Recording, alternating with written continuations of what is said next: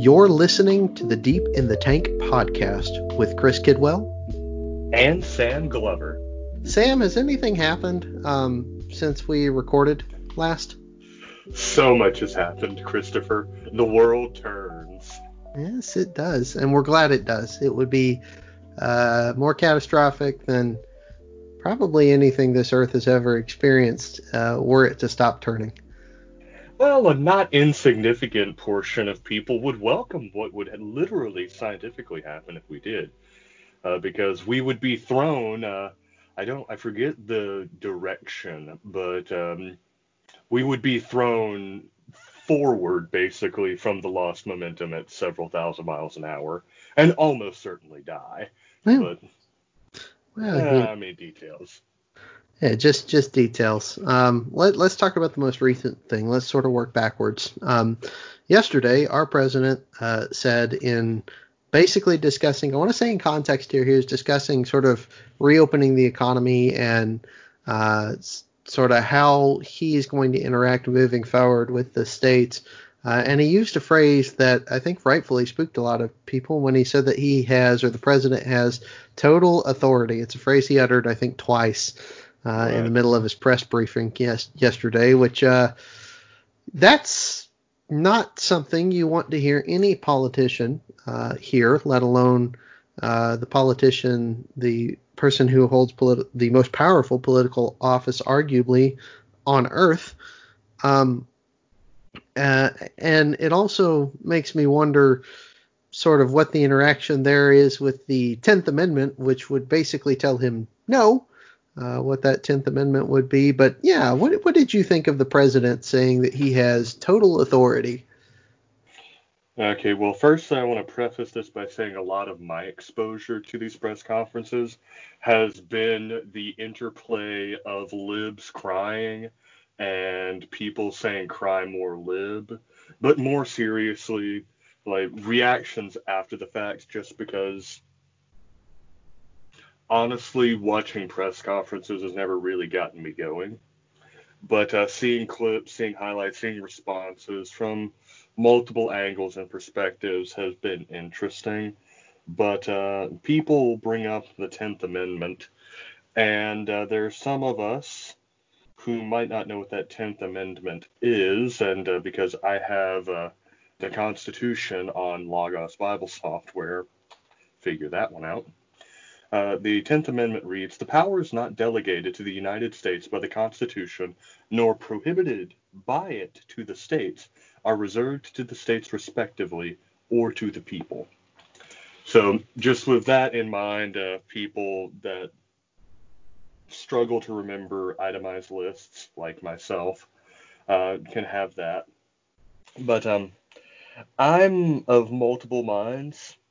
On the one hand, uh, anyone that's surprised by Trump having a more authoritarian streak to his personality, I mean, you don't put yourself in a position to run multiple companies, some of them into the ground, without a desire to run things and be in charge of things. Like, just that's in his nature. But at the same time, a part of me, uh, there's the kind of chaotic neutral side of me that says, oh, he's just saying these things to rile journalists and the like up. And on one level, that worked because now everyone cares about the 10th Amendment all of a sudden. On the other hand, my less chaotic and more cynical side just says that Trump doesn't have a filter. He says whatever comes to mind at the time. Uh, I I wonder you know, you mentioned the riling up riling up different news agencies and riling up different people. This is something that that sort of statement is a little bit more widespread. Um, it's not just going to rile up CNN. It's not just going to rile up in MSNBC. It's going to rile up everyone. Uh, you know, you've even got some very conservative uh, commentators who have come out last night and this morning and and basically said, you know, no, no, no, no, no, no, no, no. Um, you know, people who would normally s- support Trump at the very least in these press briefings. Uh, it's because when you talk about the president with regard to authority, with regard to power, uh, what he should and shouldn't be doing, uh, there's a line there that sometimes presidents, most presidents, fail to recognize one way or another. Um, you know, with President Obama, you had all of these executive orders uh, signed. Um, just as one example, the one that really pops into my mind, and I'm to be clear, I'm not saying that this is the same thing as what Trump did, but it does remind me because of the language used is uh, what happened with Nixon. Uh, Nixon being taped, among other things, is saying, you know, it's not illegal if the president does it, right? Um, that's not, to be clear, once again, that's not the same thing as what's going on here. Uh, Nixon ended up being uh, impeached and then resigned uh, as a result, uh, and and was involved in potentially criminal activity. Um, you know whether he, he, did it or not, he should have known about it, that sort of thing. Um, and with Trump, you're talking about how to handle things in the middle of an unprecedented pandemic, uh, but it's still this idea that the president should be uh, should have power given to him that isn't explicitly given to him. At least the president feels that way, and I wonder if that was a slip of the tongue that maybe revealed how he felt about that. I'm 100% on board with what you're talking about with regard to maybe an authoritarian bent. Uh, and I don't, when you say that, I don't think you mean it sort of maliciously. That that really just plays into his personality. And that that plays into simply who he is and and what he's about. Um, but when it comes to how the government operates, even in the midst of a pandemic, I think that's a very clear line that he can't and shouldn't cross. Uh, and and it's one I think he probably needs to be a little bit more wary of moving forward because you know he he does have support, not universal by any stretch, but he does have support uh, from at least pockets of people right now. If he talks about handling this pandemic in authoritarian terms, uh, conflicting with you know, especially state governments and local governments on how to handle things, that support will dry up. Um, you know that that's that's in line he does not want to test very often. Uh, and and if he knew what he was doing when he said it yesterday, and I'm not I'm not convinced he did. I feel like that was very off the cuff uh, from him. But if he knew what he was doing when he said it yesterday, then he would do well to recognize uh, the negative pushback from basically all sides. I've not seen a, a positive defense of what he said yesterday. Uh, whereas throughout this whole pandemic, through these briefings, I've seen basically a positive defense, at least in some way, shape, or form, for virtually every other thing he said up to this point. Yeah, and I would agree. And I would also, just to kind of further that question of whether he really said it or meant it, um, there is something resembling a disconnect often between what Trump says out in public and actual policy that gets passed. And lots of people fail to notice that. But uh, one of the great examples of that is that while Trump is out publicly speaking and rah rah rahing, he's also quietly picking judges. He's quietly having policy passed, things like that. And like during this pandemic, there's not a whole lot of the policy side of things. But even right now, there is a uh, nominee for the DC Court of Appeals that is being considered that is also going to be important for a question of religious liberty that might get discussed later. But again, the track record suge- uh, suggests off the cuff, but it never hurts to perk your ears up and pay attention and watch out for things that can genuinely be red flags. You don't have to hoist the flag and say everything's on red alert, but you also don't have to just completely ignore something. So I, I think that paying attention, but also paying attention in light of the previous track record is prudent, I, as with pretty much anything that Trump does. I agree. Um, it, it's just something that that language is, as far as I can tell, on a level we haven't seen before from him. Um, I, you know, I'm instantly going to take back what he, what I just said. I, I seem to remember uh, him at the 2016 RNC basically saying that he is the only one who can, you know, make America great again, basically to shorten what would ended up being a fairly lengthy nomination acceptance speech at that RNC. But he basically focused on, uh, you know, the need to make America great again and how he is the only one who could do that. And so there's there's a little bit of that. Um, and so I, you know, I'm not when I sit here concerned with the language, I'm not necessarily concerned with you know him sort of taking over things, uh, taking over the government generally, taking over the nation generally in a way that would be inappropriate. I'm more concerned than anything else with how he views this particular situation. Um, because he has a lot of responsibility right now. I don't I don't envy his position. Whatever he does, he's going to be criticized about it at least until this passes and probably for years on after that. Um, but that language, uh, that sort of language really ought to be, I, I think, taboo uh, from the president himself at the very least. That there shouldn't even be any any mention of that, especially by the way when you know he seemed to have surrounded himself with, uh, with largely with helpful people. Very few people have criticized Dr. Fauci, although his relationship with the president is uh, hot and cold right now, it seems. Um, very few people have criticized Pence and how he's handled the situation, although there have been one or two nitpicks of some non-answers to questions.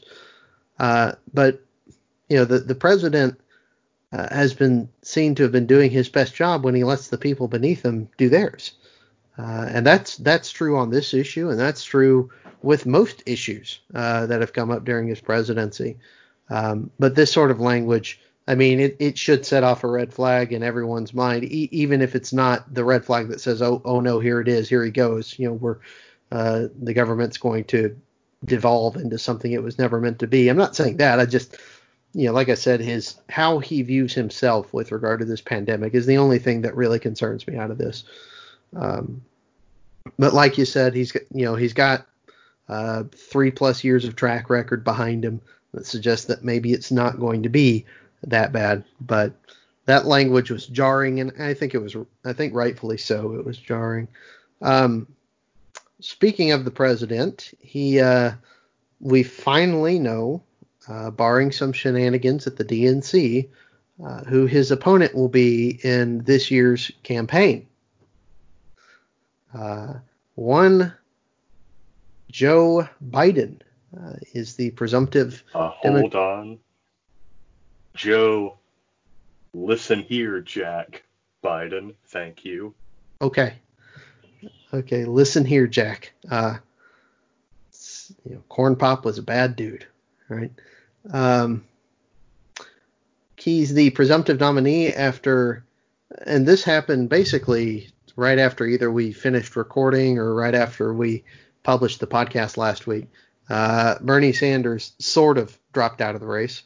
Uh, it's interesting. He made a point of basically saying that uh, you know he's still accruing delegates and he basically still wants to have a large influence um, on the on the uh, on the convention when it rolls around on the Democrat National Convention. Um, and it was it was strange because. I believe.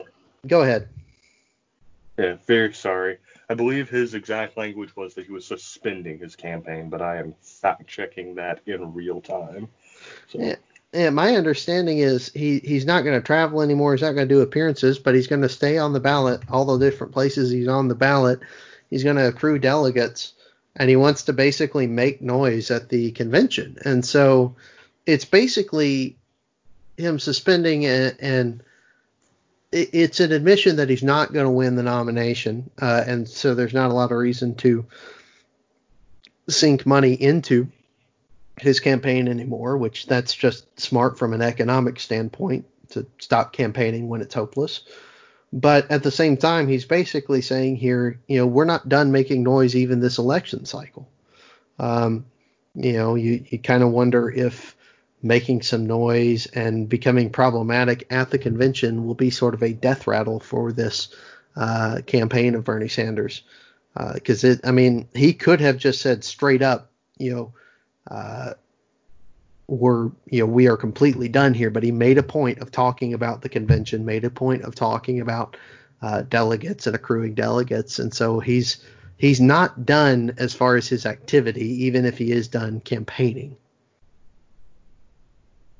Right, and I would even uh, I would even also note his uh, tentative endorsement of Biden as well.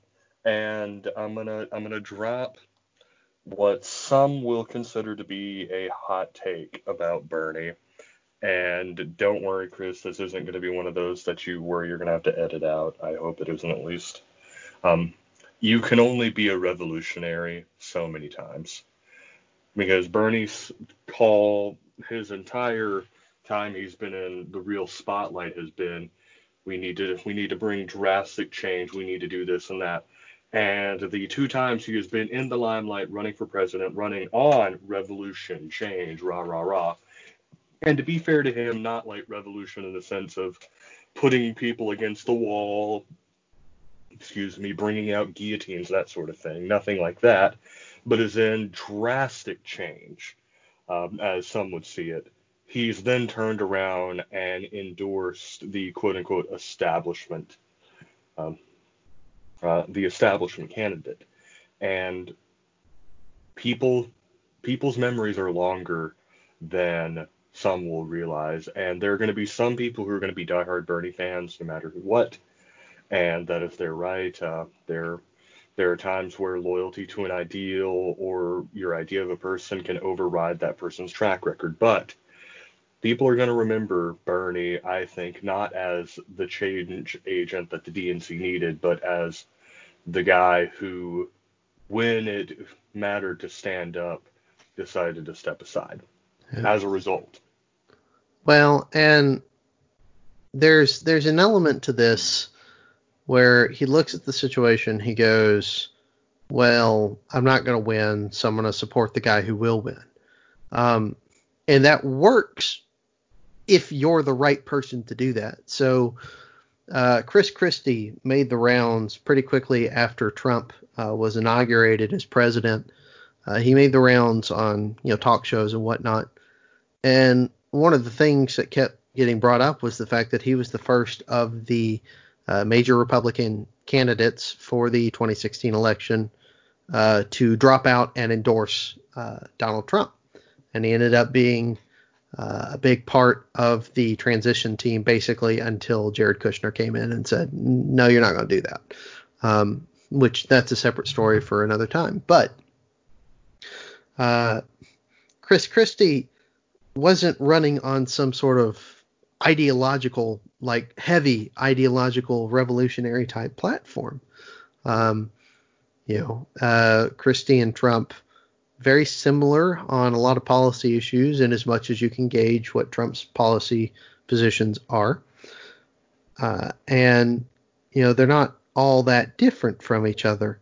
Um, you know, e- even as far as background, right? Uh, they're both uh, you know, they're both New York, New Jersey type guys. Um, you know, and, and, they've had a relationship for a while uh, that, that, predates uh, that 2016 campaign for quite some time. And and Christie in in those interviews and in those talk shows basically said, look, I wanted to be president. I was my first choice to be president.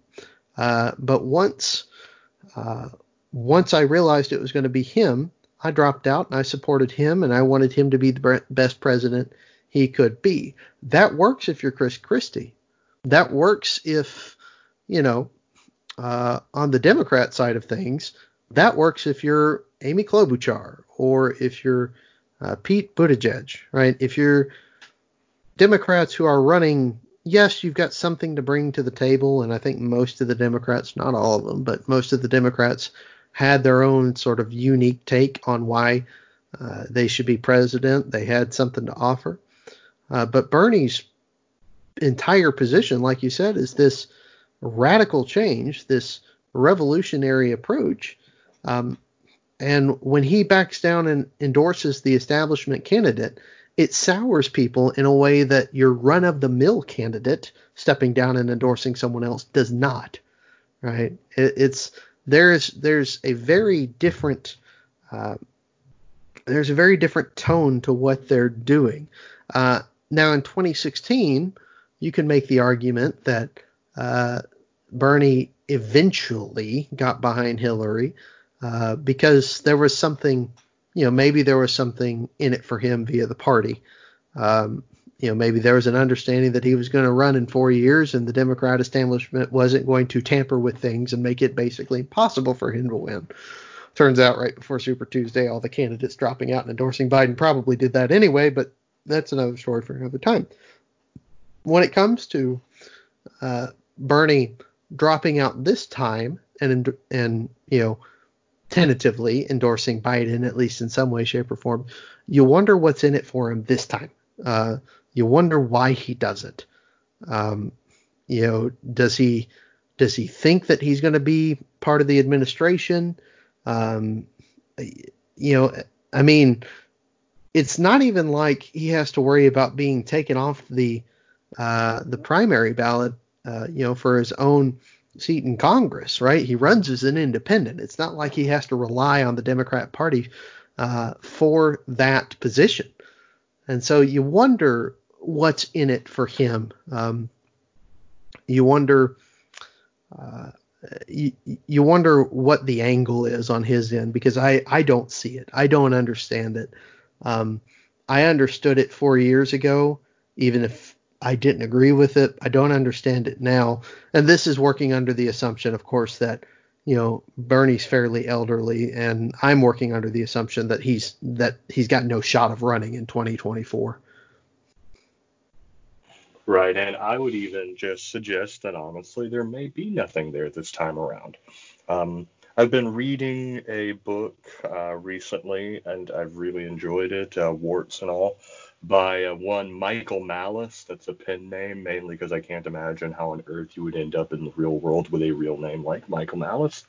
But uh, the New Right, and in in the New Right, something he mentions a few times is this insistence in politics that certain groups have of seeing things that aren't there. So I always want to, having read that and seeing that kind of play out, I want to try to at least grant the possibility that it may not be that Bernie's playing the long game at this point. It may be that he's just saying, okay, fine, I'm 11 trillion years old, and I'm just going to get out of the way this time because clearly, if nothing else, the DNC doesn't want me. The well, uh, people might want me, but they, the right people, don't. But so then you go back, you go back to the fact that he didn't actually get fully out of the way. Like if if that's, that's if that's the issue, like he's fighting for something. I'm fully convinced of that. Um, I just don't know what it is. Uh, I, you know, I I cannot imagine uh, Biden picking Bernie as his VP. Um, you know, I even just the demographic uh, demographic of having two older white guys, if you will, that I mean that's not how the Democratic Party wants to present themselves to the world. Uh, let alone the fact that you want someone, uh, you want someone who maybe has a little bit more control, maybe has a little bit uh, is a little bit better at playing politics. Um, you know, especially if there are some major concerns about Biden's health, about his uh, about his mental stamina, those sorts of things, which you know voters are going to have concerns about. Some of those are alleviated uh, based on the VP. It happened in 2016 with Trump. There are plenty of people that voted for Trump not because they wanted Trump to be president, but because Vince, uh, Vince, goodness, Pence was his running mate. Um, and, and, I wonder if I you're going to. did. Yeah, I, uh, I, I am happy with uh, with with Pence being uh, VP. Um, you know, and and if, if that's the thing that gets voters out there, then then who the VP candidate is on either ticket is important. Um, and so, you know, he he cannot be uh, so far removed from what's actually happening in the Democrat Party to think that he's going to end up on that ticket. Um, and so I I don't know. I, I don't know what's going to end up happening as a result. Um, but him dropping out and sort of endorsing Biden was was kind of strange. Again, I makes all the sense in the world from an economic perspective, especially when you consider the the pandemic that's going on. Um, you know, it's it's something where even if you wanted to campaign, that would have been severely limited, and if the campaign's severely limited, you're basically relying on Biden to make a huge mistake that ends his campaign. And you know, obviously, that's not exactly how you want to run your campaign. Is is hoping someone else fails that's not that's not how you want to ascend to the presidency. Although at a certain point you probably just don't care. Um, but uh, yeah, it's it's interesting. And then of course, uh, Barack Obama came out earlier today. I think it was. We're recording this on Tuesday the 14th, and uh, he came out earlier today and uh, endorsed Joe Biden. Now that there is no Democratic field uh, opposing him. I am so glad you said it because if you didn't, I was going to. For an actual year, the guy that you picked as your VP was not someone you were willing to stand behind. And they're like, it's all over the news. Uh, Obama endorses Biden, all of this. And in and of itself, that, that is noteworthy. A former president endorsing a presidential candidate, that is noteworthy. But it, I don't think that it's the victory that some people are going to treat it like it is. Like that is going to be like there are going to be milk cartons with that endorsement slapped on them. And it's going to be on every box of Reese's Puffs from here to Kilimanjaro, and it's going to make me want to claw my eyes out. Mainly because why on earth would I be eating Reese's Cups on Mount Kilimanjaro? But that's beside the point. So you're practicing yeah. social distancing. That's why. Um, no, I looking at that endorsement. Um, I get why he made it, I, but yeah, it's the it's the waiting that's problematic. You wonder why. I, I can understand him wanting to wait as long as he can on things, um, because if Obama endorses someone that does not end up getting the nomination, that becomes very problematic because Obama is wildly popular within the Democratic Party.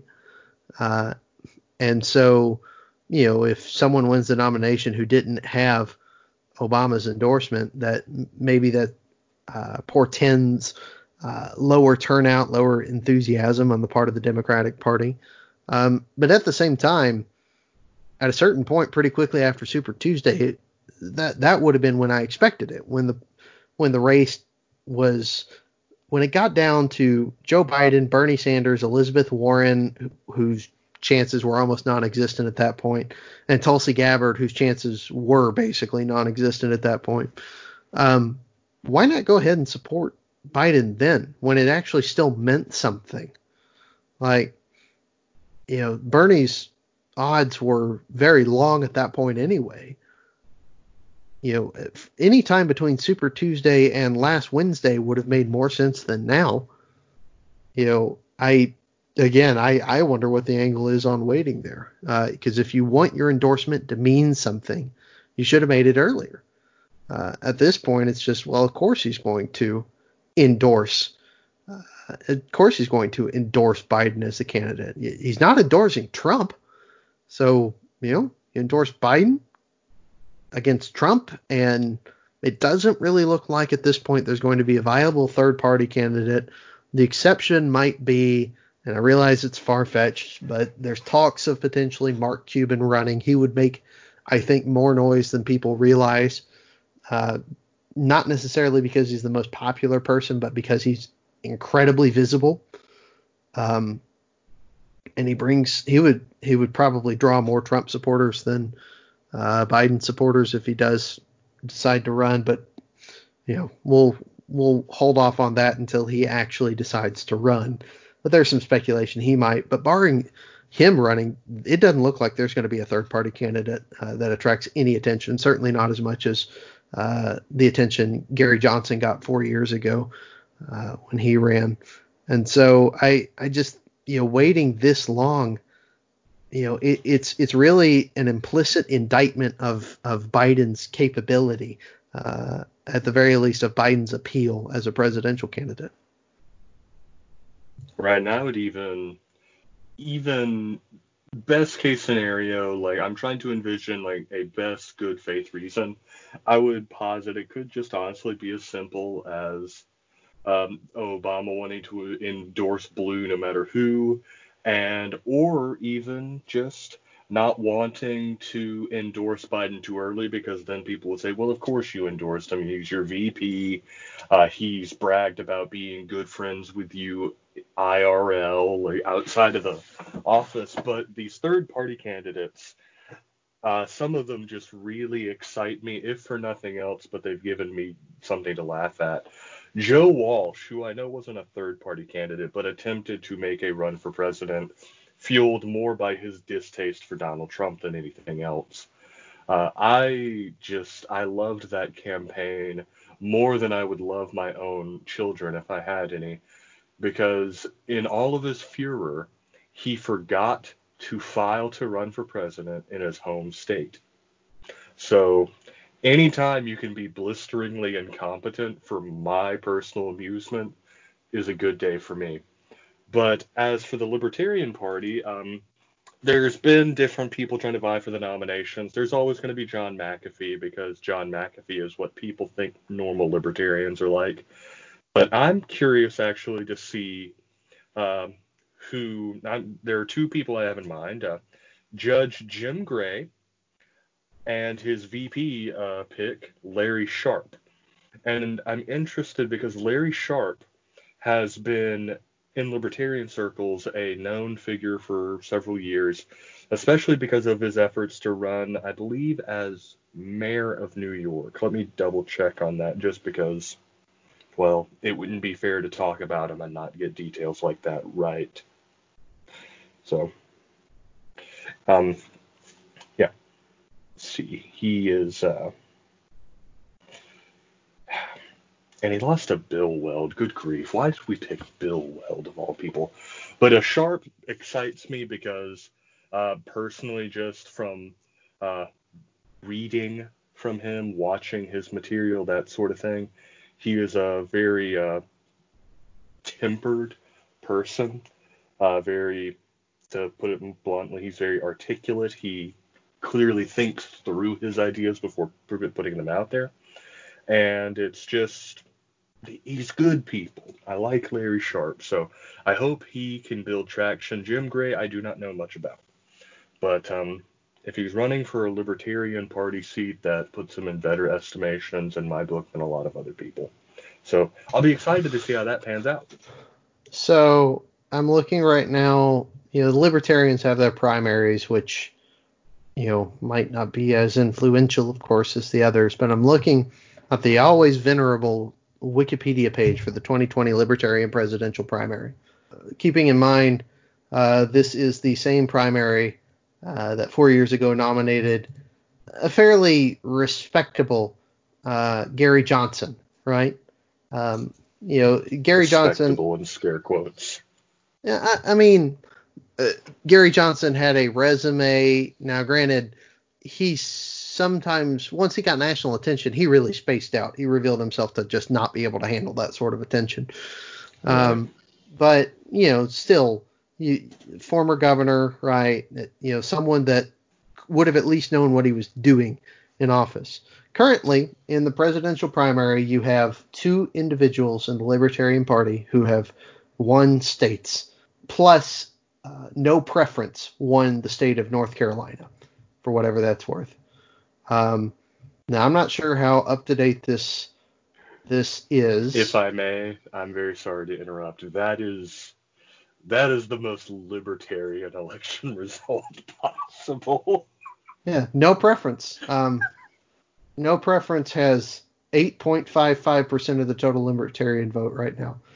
Your uh, your front runner right now, according to uh, the official data, is Jacob Hornberger he is the founder and president of the Future Freedom Foundation.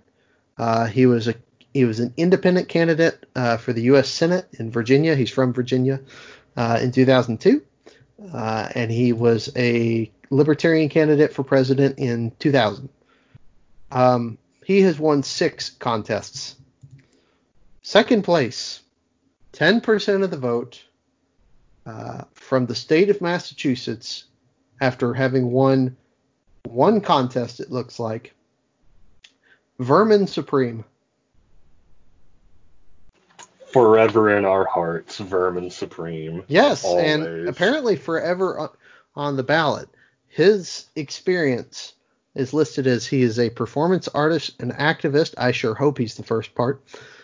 Candidate for president in 1992, 1996, 2000, 2004, 2008, 2012, 2016.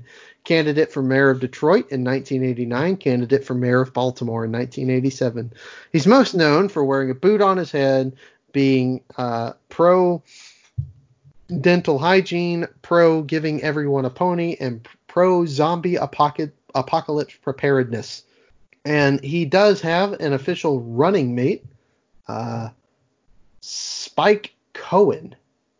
I don't know who Spike Cohen is. How do you manage to have a guy named Spike Cohen be the boring side of your ticket? I mean, other than the obvious of being Vermin Supreme. But um, let, let, let me uh, let me read Spike Cohen's platform.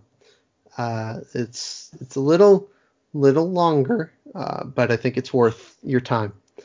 My name is Spike Cohen, and I am running for the Libertarian nomination for vice president.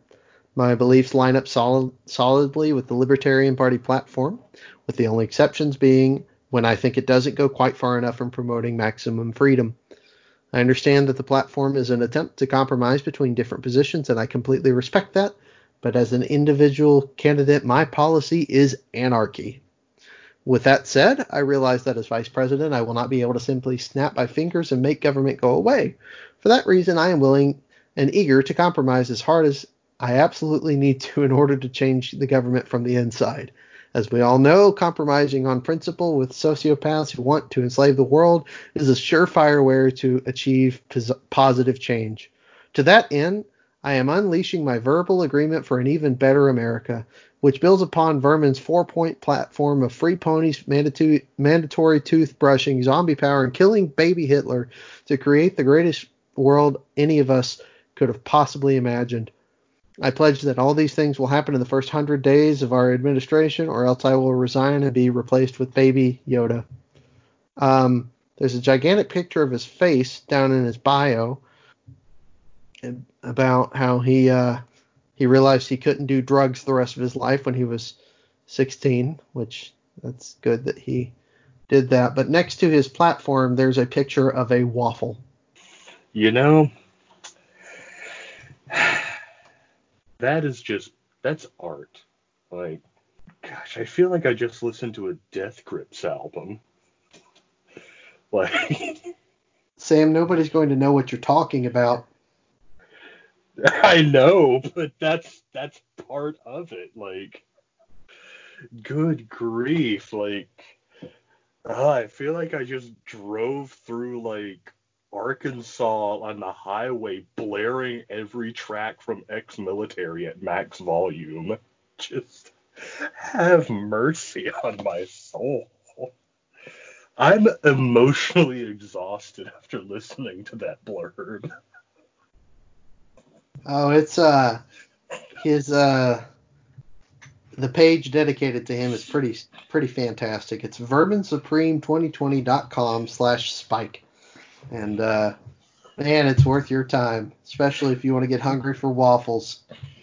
Like it's, I, like I made the reference to Death Grips, but like now I feel not like the song Takyon, but I feel like an actual tachyon particle.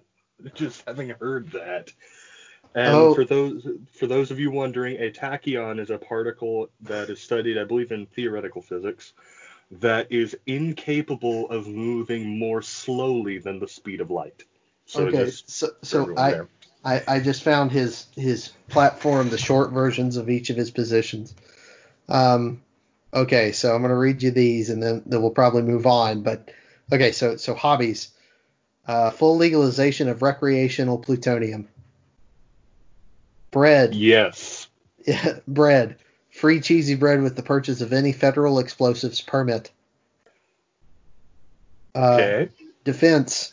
Retrofitting the ponies of any willing owners with 20 millimeter Vulcan cannons. That wouldn't work for logistics reasons. Ponies can't support the weight of a 20 millimeter cannon. Badger. Literally just a badger. I, I'm down with it. Here we go. Here's a deep cut for you. History. Also going back in time to kill baby Woodrow Wilson, which ultimately makes killing Hitler unnecessary, but we're still going to do that too. I mean, he's not wrong. Yep. I, I mean, historians agree. Killing baby Hitler would be redundant if you just got rid of Woodrow Wilson. Not even killing him. Like I would just slap him into unconsciousness before he proposed to leave nations. Uh, here, here's the last three are my favorite ones. Taxes. Replacing the income tax with a lottery, where the winner gets to sign the Constitution and or the face of any politician of their choice. He like you might laugh at that, but lotteries and raffles have a time-honored place as a substitute for income tax in the United States. That is how we paid for things once upon a time. So, Yeah. okay, I- I'm with them so far. Waffle House. Waffle Houses on every corner. This policy is a blatant act of cronyism to the Libertarian Party Waffle House caucus for purely political purposes. I mean, I'm- I I'm all Yeah. about that. I'm all about that. I I endorse like how do I become a member of this caucus because I feel like I already am one. And then finally, Supreme. Impeaching every member of the Supreme Court and replacing them with the janitor. His name is Reginald, and he and he will be our king. Hashtag all hail Reginald. I mean, okay. I mean, if that's the worst thing that happens to the Supreme Court, Yeah. So to uh, to make the story short here, I don't think there's going to be a third party nominee.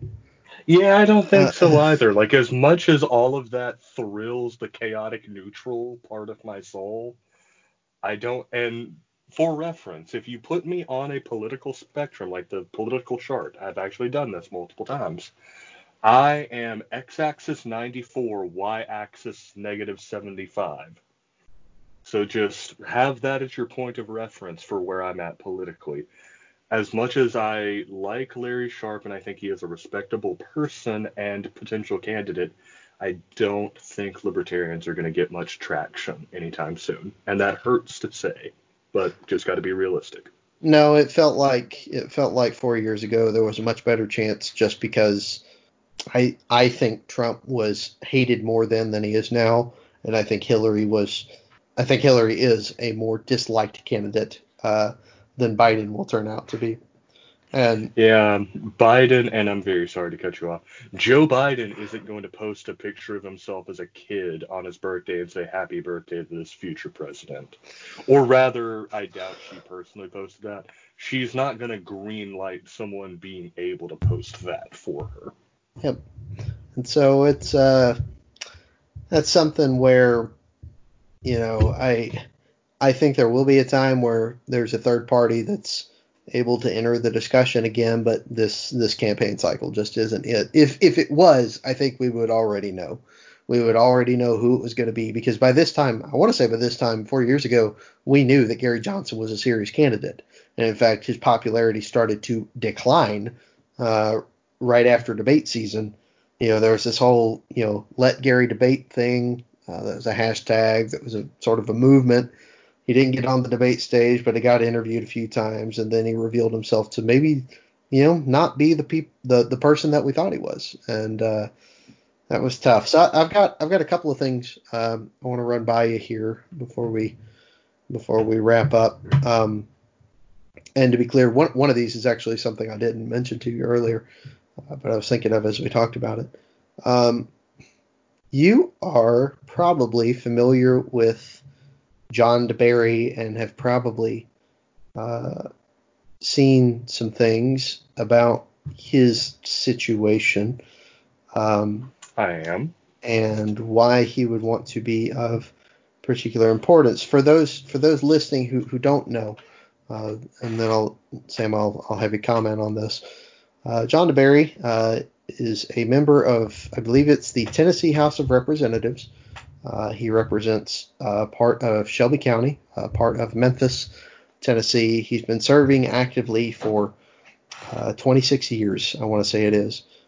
he is a part of the Democratic Party, but he does not line up with their ideals on things um, namely, and perhaps most importantly for this discussion, uh, he is adamantly pro life.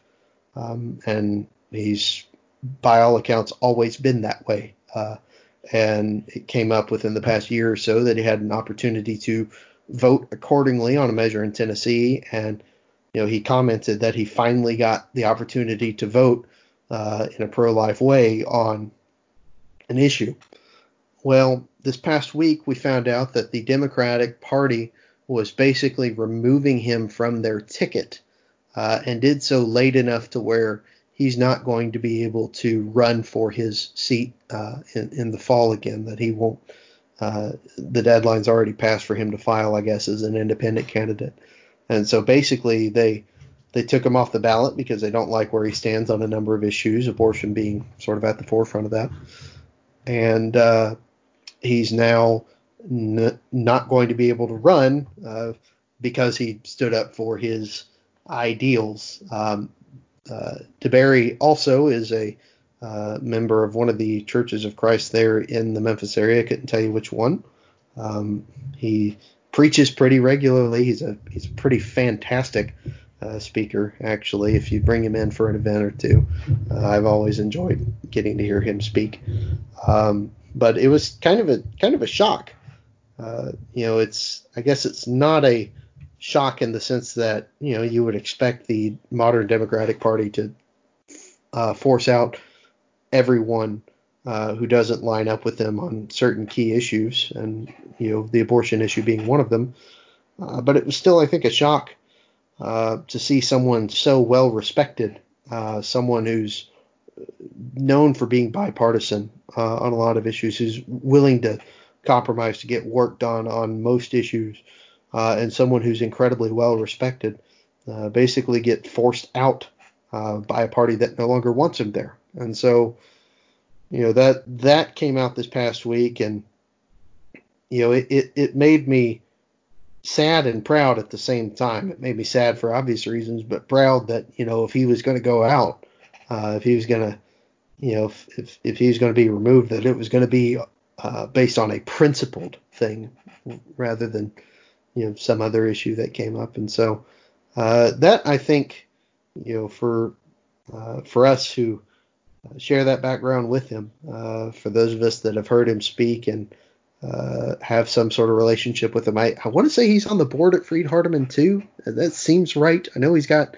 some pretty strong connections to the school. I, I, I forget exactly uh, it, what his titled role is um, officially with the school if he has one, but I know he's kept in close contact with the school. Uh, but that that was that was a bit of interesting and tough news uh, to see come out of Tennessee this past week. Really, it, is, and there are lots of ways I could phrase my opinion on this, uh, some of which would make some people very upset with me. Uh, story of the century, I can make people upset with me. But um, the best, shortest, and most concise way I have to say this is that if you're close enough that you can touch the third rail on a track, you're close enough to get hit by a train. And that's what happened with uh, uh, Mr. Uh, DeBerry. Um, I frankly, I don't recall having ever heard him speak or preach. Uh, not because I have anything against the idea of going to, I just don't remember off the top of my head. I'm sure I have. But uh, all accounts, he's a perfectly respectable man. Um, and like you mentioned, it's good that it was a question of principle that drove him out rather than scandal or the like. Uh, if there were a scandal, I'm sure that's what would have been used to drive him out. But ultimately, um, uh, the DNC played their hand. And at a national level, they already did this by making it clear that they did not want a candidate that would not be strong on defending abortion.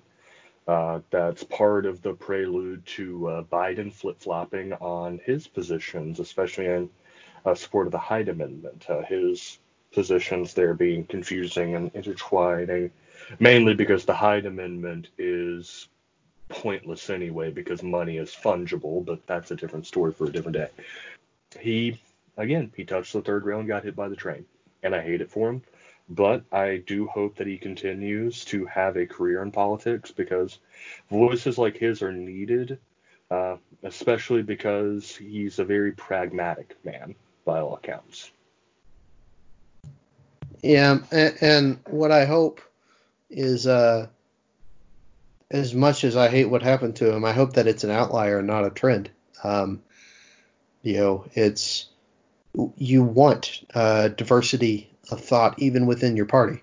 Um, you know, there there are certainly Republicans uh, who vote on issues. I'm not a member of the Republican Party, but um, there are Republicans who vote on things uh, who vote in ways that I wouldn't necessarily agree with and hold positions that I wouldn't necessarily agree with, and Republicans disagree with other Republicans on things. That that's fine, and Democrats at least for the longest time have, but we're we're seeing that change. Like you said, at the national level, we're already there. Um, if you don't line up uh, on certain issues with the Democratic Party, you're going to completely and totally lose your support. Um, but at the state level, we've got you know, we still have more conservative Democrats on certain social issues uh, and on other issues. You know, I'm thinking of one out here in Oklahoma. We've got one, uh, David Perryman, who's also a member of the Church of Christ. Um, David, uh, he, he's a Democratic member of the Oklahoma House, of the Oklahoma Congress, uh, and you know, it's something where what what happens to someone like him? What happens to other individuals who don't see eye to eye with the Democratic Party on every single issue. Um, you know, it's it's something where because it happened to uh, because it happened to DeBerry, someone who is very, very, very well respected um, by most people, just by not by the right people apparently.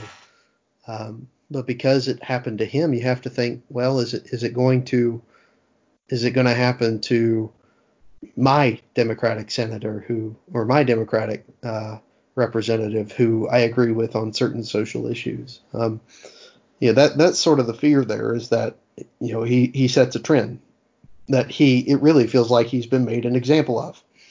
Um, and so, you know, tough to see, uh, tough to see him, uh, you know, forced out like that you hope he, he he's able to turn it around. What what you hope is that he's able to do what he wants to do, and if you know if he decides to retire after this, well, he served for 26 years, uh, and he's done so well by all accounts. You know, it's if he wants to retire, he can retire. It, I mean, no one's going to fault him for that. Basically saying, I'm done. I don't want to fight this anymore. Um, but at the same time, uh, what you don't want to do is is see diversity of thought in either party uh, sort of squashed. Uh, you you don't want you don't want his ousting to be the example and turn into the rule uh, rather than the exception. Um, and that that's true in either party. That's true at all levels. Um, you know, you, when when parties aren't allowed to have diversity of thought, that's when you get into situations where the two choices that you're offered for whatever office are both bad. Um, because I might not agree with either representative either choice on you know the two or three most important issues to me.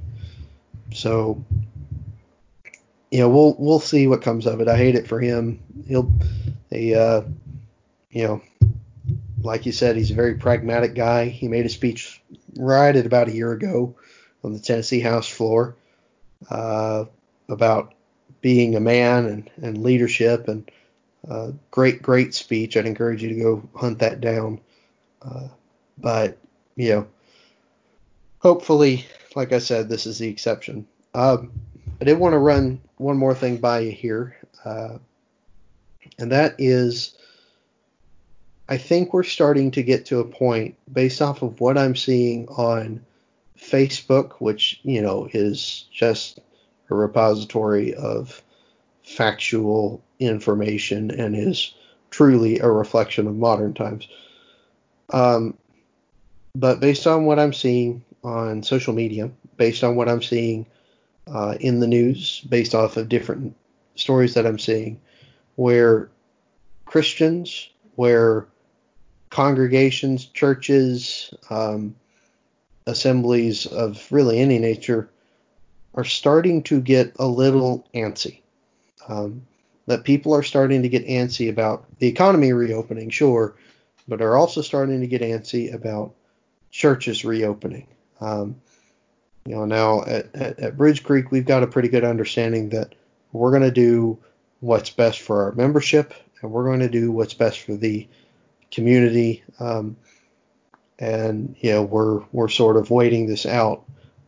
But I see some people uh, starting to get antsy, and and it makes me wonder if congregations are going to, if we're still in lockdown in May, uh, you know, here in about two and a half weeks, because uh, a lot of these, a lot of these uh, shelter-in-place orders expire at the end of May.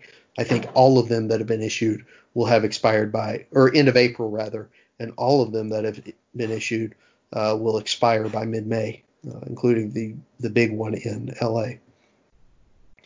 Um, I wonder if congregations are going to start to become antsy about how they handle their services if those shelter in place orders are extended uh, out past mid May. Um, you know, because I, I, I think a lot of people, myself included, are deeply uncomfortable uh, with the idea of the government telling churches not to assemble. But I can also maintain that position and understand that it's still actually the best thing right now because of health reasons for us not to assemble in person like we normally would. Um, but I wonder if more and more congregations' willingness to sort of go along with that is going to dwindle over time to where if this is still going on in a month, you're going to see maybe some congregations, maybe some churches, maybe some assemblies start to sort of openly defy the government's orders. I, I, realize you've already seen that to some extent. You've seen some specific churches not make any changes at any point. Um, but I wonder if there will be sort of a groundswell of that sort of idea uh, take hold uh, within the next month or so if this is extended out. I think the big issue will be a feeling of in- inconsistency uh, because that's been for a lot of people the concern. There's the easy one uh, that people can point to, like Planned Parenthood still being open for abortions, and in seeing one case, uh, purely anecdotal, I always want to be clear about that, where they were open exclusively to provide abortion services. So there are going to be people who will understandably, and I think rightly, say that if killing babies is essential, then church services are just as essential. But uh, Albert Mohler made the point in the briefing yesterday, which is a program I'd recommend to our listeners. Uh, not that he needs our help to get more viewers, but um, if anything, it's the other way around. But anyway, uh, fishing for that endorsement aside, uh, he made the point that there are going to be people who, for instance, can recognize, okay, like hundreds of people gathering into a building that's not a good idea. And he even wrote an article, or uh, co-authored rather, an article about how generally wisdom should dictate not gathering. But he has also recently started to note, okay, but like drive-in services, for instances, where people are in their cars, windows up, no person-to-person interaction. Why is that any worse than a person going to a drive-through? And picking up food? Or why is that any worse than people going to a grocery store? And people will argue that it's unessential. And the response to that is it's not essential to you. And the question of the consistency at which some of these principles are applied, because it is dubious, to be fair. It is, even if you agree in principle that we should stay home, that we should worship at a distance, that sort of thing, it is not, I think, unreasonable to kind of side eye everyone shaming people for going to a drive in service at church when they're tweeting that from the drive through line at McDonald's. And I don't think that's unfair. I tend to agree. Um, you know, it, it's with those drive-in services and being essential. Some governments have gone out of their way to let uh, churches know that what they do is essential. I know uh, Greg Abbott in Texas uh, did that this past week and labeled them as essential, not so that they would uh, necessarily gather together as hundreds and thousands of people come into buildings, but so that there's an understanding from the government that uh, you know there there's at least that appreciation expressed toward what they do and that they can still function and, and do some of those things uh, day to day that they were providing beforehand. Um, you know, it's uh, you know Alabama I know came out when they did their shelter in place order, their safer at home, however they termed it. Um, basically, anything, any organization, any industry that was not specifically mentioned as being unessential uh, in the state is listed as being essential, or at the very least is implicitly allowed to remain open. Uh, now, I brought up, I think, two weeks ago with regard to gun stores still being open in Alabama because they weren't on the list, and someone asked Governor Ivey about that, and she said, if it's not on the list, they stay open. Um, and so, I I I agree with you there uh, that you know you, you try and look at those things and see okay what what's what's the difference between a drive-in service and going to the grocery store, which that's going to be the big key one because going to the grocery store, you're around, you might be around another 100, 150 people, um, while being, you know, just out sort of in the open with them rather than in your car. Uh, I, I, think with a drive-through, it might be slightly different just because the contact with them is is very very limited, right? You're you're only at the window. You're hopefully at the window for less than a minute, right? Uh, but you know, it's still there. Um, what I and that contact even is more limited because controversial opinion, a lot of these churches don't practice weekly communion, and we can argue about whether they should or shouldn't. Of course, I think we both agree that they should, but mm-hmm. Again, if you're just in your car listening to a broadcast like a short range radio broadcast, windows up, you and maybe your family. Yep. You're less contact than a grocery store or a or a sorry, a drive through. I had to really reclaim my train of thought there for a second. Oh, you're good. So that uh, that push to say, well, this is okay, but this isn't. It after a certain point, even if it's unintentional, it starts to look like targeting. And when it starts to look like targeting is when it starts to starts to get people that aren't even in favor of letting churches stay open during this time say, hold on a second. We need to re-examine this. And to be perfectly fair and clear, because I know that there are going to be people who think they're very brilliant and much more intelligent than they actually are, who will say, well, do you want the same for synagogues and mosques? Yes, absolutely. I don't want police officers harassing Muslims who are in their cars praying to their God. Even if I think they're wrong, I don't want them getting harassed. The same is true for Jews. The same is true for any religion in general. I want them to have the same freedoms that I have. Yep. I want them to agree with me, but until I can get them to agree with me, I want them to be free to disagree with me. Uh, you know, with that, I think for me, where I'm sort of drawing the line on this is you know, CDC's laid out these recommendations, uh, which at present moment theirs go through the end of of uh, of the month. The official recommendations have come down, especially with regard to you know the pro- prohibition against gatherings of 10 or more. Well, what constitutes a gathering, right? Um, is it in your car? Is it in a building? Uh, that sort of thing. Because I, I would tend to agree. I think there's a difference. And to your point about offering communion, um, you can still have those drive-in services and mitigate uh, communion with regard to, you know, just having everyone bring their own. Um, that's effectively what most of us are doing in our homes right now, anyway. Uh, and, and, to be clear, I'm not I'm not necessarily more or less in favor of a drive-in service. I'm I'm uh, perfectly fine, not thrilled, but perfectly fine to go ahead and uh, you know during this pandemic while we have the need to be restricted uh, in what we're doing. Um, I'm I'm fine with the virtual service uh, uh, doing that, but you know, different people have different ideas about it. Uh, my problem on the congregation's end is when uh, is when they look at what the government has recommended, when they look at what health experts have recommended, and they say we don't care, we're doing the thing that we've always done.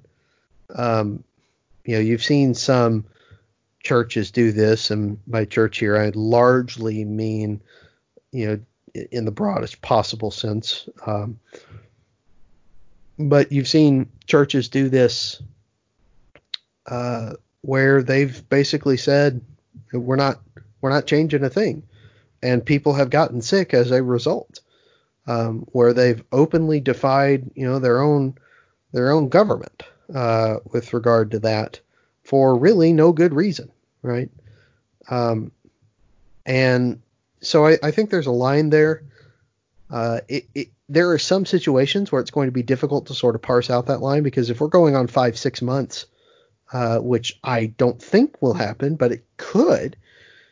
If we're going on five, six months uh, of this happening, I can't think of any congregations that are still going to be real thrilled with the idea of of a virtual service or anything like that.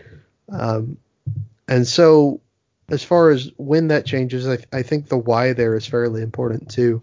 My worry is that we're going to have some congregations here in about in about a month who just get sick of meeting virtually or meeting uh, in a drive-through style or drive yeah drive-through whatever style um, who haven't had and I think this is important haven't had cases of coronavirus within their congregation who ultimately um, will start resuming services with no other uh, information present as to why they should do that. Um, that I think it is where you start to cross into territory where that might be a mistake. Um, is to simply change what you're doing back to what you think is more normal simply because you've become impatient.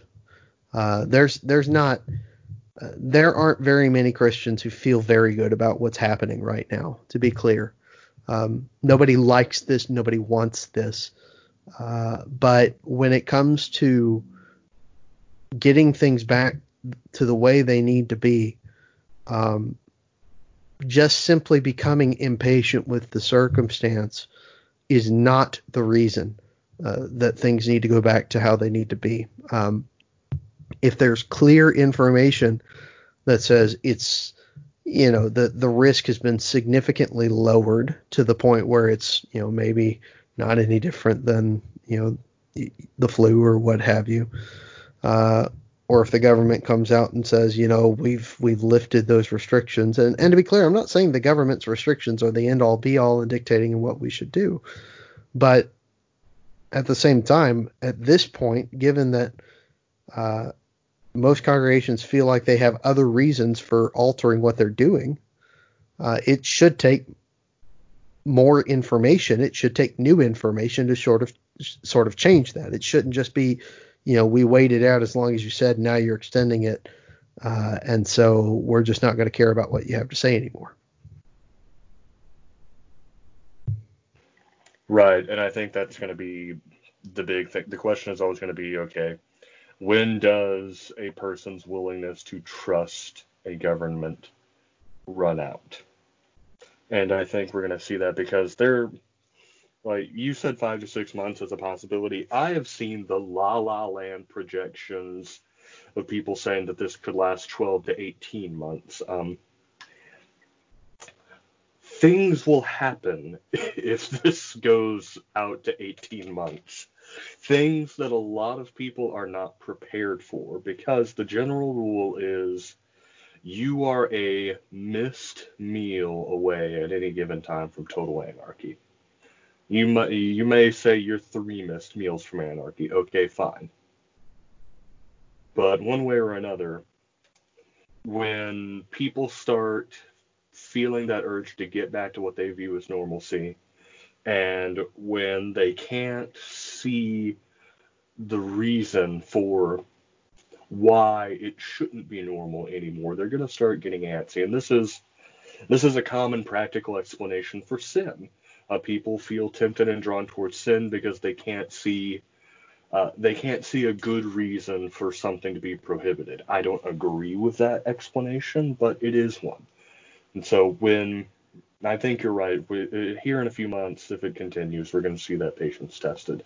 And while I agree impatience is not a good decision making criteria, and generally common sense and actually thinking about what you're doing should be the order of the day, eventually your capacity for those things is overshadowed by your desire to buck against an authority that seems arbitrary.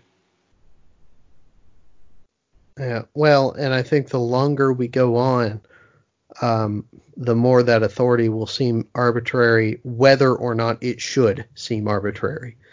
Uh, and that's that's right. sort of seem is the operant word there. Right, and that that's what I'm getting at is uh, right now I I am not tinfoil hat to the point where I think you know, this is all a government ploy or a Democrat ploy or a Republican ploy or a ploy of any kind uh, to where, um, you know, they want that there are Americans who want the American economy to to tank and put, uh, you know, thousands of lives at risk and whatnot.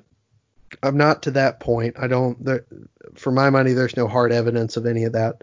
Uh, I there might be an argument for China's government wanting some of those things, but that's even that's a little spotty at best. Um, and so when when I look at that, I think, okay, they're not issuing these guidelines uh, based off of some desire to uh, control the populace and bend the populace to its will. I, am not that cynical yet. I've seen other people who are. I'm not. I'm not there. Um, and I think a lot of people are with me on that. In that, you know, they view the guidelines as being the government trying to respond uh, to the best that a dysfunctional government can respond to the situation. But the longer and longer it goes, the more and more people are going to look at the government and say, you know, you don't have a re- good reason for doing this. Nothing has changed. Um, when in reality, that's kind of the point, right? Like now new information comes in every day and projections change and all all that stuff but you know, people are going to look at the government and they're going to wonder more and more each day why uh, it's still like this um, when in reality because nothing has changed nothing we're doing should change uh, you know my main argument is that our our behavior uh, should change. Whether or not we gather in large groups again should change based on new information that comes out. And so, you know, I, I'm not sure where we're going to be in a month with this because, you know, putting aside uh, the possibility of this lasting into the fall, which please please don't affect college football. Uh, but putting aside the possibility of this lasting into the fall, um, I think you're going to start to see some impatience mid-May. Uh, you're going to see uh, kids, quote unquote, graduate high school and college and miss their graduations or have it rescheduled. I know Freed-Hardeman's already rescheduled theirs to August. Um, you're going to see people uh, make different decisions based off of impatience and based off of what they thought was going to happen when all this started happening in mid March. You know, in mid March, we thought, okay, let's you know, let's do six weeks of this, uh, and maybe the NHL will come back, maybe the NBA will come back, maybe we'll have a, uh, we'll need to take a few weeks off of school, and then, you know, everything will be okay again. Uh, and now we're at the point where it'll be something else if any of those uh, winter and spring sports leagues come come back again. Um, and then beyond that, there's, I mean, you know, there's no telling uh, how far out this is going to last. Um, I don't I don't like to be the one to speculate on these things uh, because me speculating on how long I think it lasts suggests that I've got some authority on this, or at the very least, I've got some insight. I really don't. Um, and most congregations, uh, most leaders of congregations, probably would do well to recognize that they they're not much better off. There are some uh, who probably have a little bit of insight. Um, you know, we've got at Bridge Creek, we've got one guy who's a neurosurgeon, uh, and he's got a little bit more in, insight into what this looks like from a medical perspective. We've leaned on him pretty heavily in our decision making, um, you know, because he he actually understands what he's talking about with this. But even he's limited to some extent. I mean, he doesn't uh, get the hard data in real time that you know people in the government would get and people in some of these independent agencies would get. And so you know, it, it's something where when, when we're making these decisions, um, when we're making decisions about what we're going to do, I just I'm concerned that it's not going to be based off of the right criteria. I still think that we can make decisions and disagree on the decisions that would be made that would be made and, and, and that's fine. I think congregations have been doing that. There are some congregations who are just fine with the drive-in service, and that's the bare minimum they're willing to do. And there are other congregations who are fine with the virtual service, and they'd rather not do a drive-in service because uh, a virtual service might be more normal. And, and all those things are fine, and we can disagree on all of those things. Uh, I just want to be sure that the, the, decisions that we are making as congregations, the decisions that we're making about gathering together, are based on the right set of criteria and the right information, uh, rather than a lack of patience or you know just a general disdain for governmental authority uh, or or anything like that. Um, because when when they become uh, when they become based on those other things we're we're, we're starting to exit the realm of reality uh, and starting to enter the realm of well maybe this isn't as big of a deal as everyone says it is um, and, and, sort of uh, going against the grain in that way, in a way that I think uh, I, I personally think is quite inappropriate. And and to be fair, it may end up not being as big a deal as we thought, but you shouldn't take that position just to be a contrarian. Like I love being a contrarian as much as anyone else. I mean, I know that's going to surprise you, Chris, but sometimes contrarianism isn't the play. Yeah, no, it's um, contrarianism for the sake of contrarianism when people's lives are at risk is definitely not the play. Um, I, I, I look at this situation and again, I, I don't think it's going to be, I don't think it'll be most congregations. Um, I don't think it'll be most situations, but I think we will start to see people become more and more impatient. Um, and I, I, mean, I I feel it. Uh, I mean, I don't want this to last any longer than it needs to, uh, but I do want it to last as long as it needs to last. Um, and and that's sort of the key is sort of figuring out when do we, uh, for the sake of public health, um, for the sake of keeping our memberships safe uh, we there's a sense in which we need to be doing this to protect people. Um, when do we need to stop? And at that point, we can stop. But that that when we need to stop and when it makes the most sense based off the information that we need to stop is when we need to stop and we don't need to do it sooner just because we're impatient or cynical or want to be contrarian or what have you one of the things that's been immensely frustrating through this whole process is uh, is people saying um, you've had individuals talking about well they're they're taking away my rights and they're they're trying to control churches well there's a couple of things first of all that's not true in every situation um, it's simply not true in every single situation that the government has uh, prohibited so much as requested you uh, to not do that, right? The CDC guidelines in particular um, were not I mean, there's no federal law against gatherings. There are many state laws, there are many local laws, but the CDC guidelines uh, don't constitute law. And likewise, some of the state laws, well, state laws have been inconsistent about this. Um, and then the other thing is when the government is doing these things, uh, you can be wary of the government having too much power. I certainly am. We certainly opened our discussion today talking about that. But at the same time, um, in order to claim that the government is out to get you uh, as uh, through these uh, restrictions and through these, uh, you know, through these different things, you either have to argue that the government is being extremely aggressive, which in some case some governments have been. You've seen people at some drive-in churches arrested. Um, or you have to argue that the government is that once again this is something this virus this pandemic is something the government wanted. And and if that's your position i'm not there with you. Uh, and, and, to be clear i don't think it's your position specifically sam.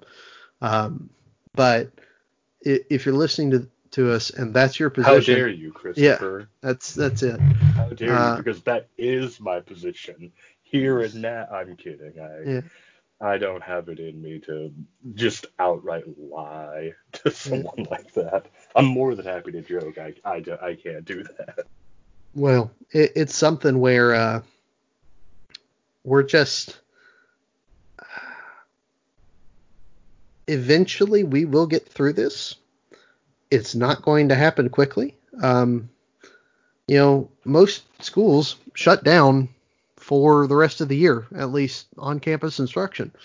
They didn't do that thinking that this would be done by mid April. Right? This is week four, I think, of Kelsey um, not having students when she would have had students. Right? If. Right. And. You know, if if the government thought if people in power thought that we were going to be through this by now. If they if they thought that was the most likely thing, they wouldn't have canceled school for the rest of the year. But as it stands, I'm not aware of a school system that's planning on reopening.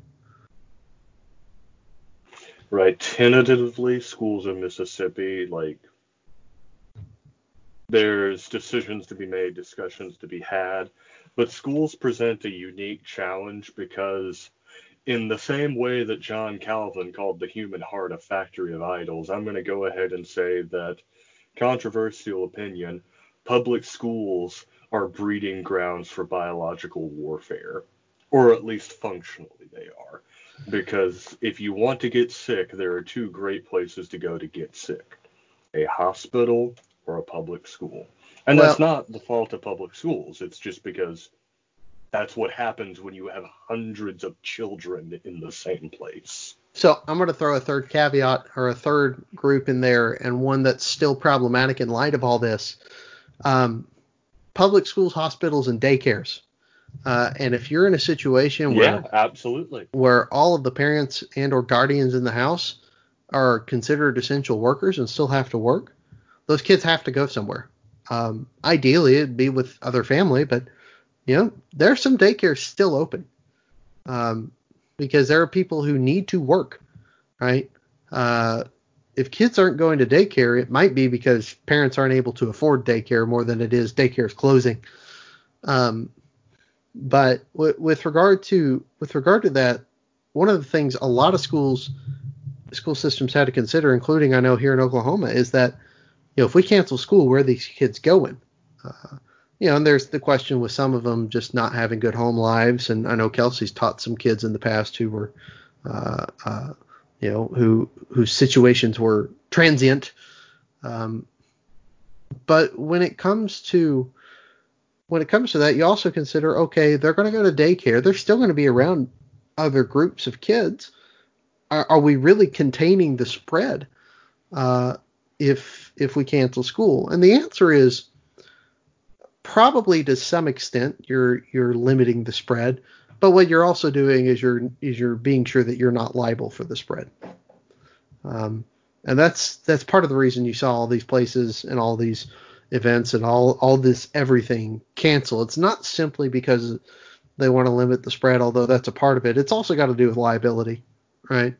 Like you don't want to uh, get sued out of house and home because you were ruled to have been negligent uh, in handling something that could have been prevented uh, with regard to the spread of coronavirus. And so I I don't know. Um, I don't know what it's going to be like moving forward. I do know that you know there was an understanding it was going to take longer than four or five weeks. Uh, the question is how much longer versus how much patience we have. So, thank you for listening to the Deep in the Tank podcast. We'll see you next time.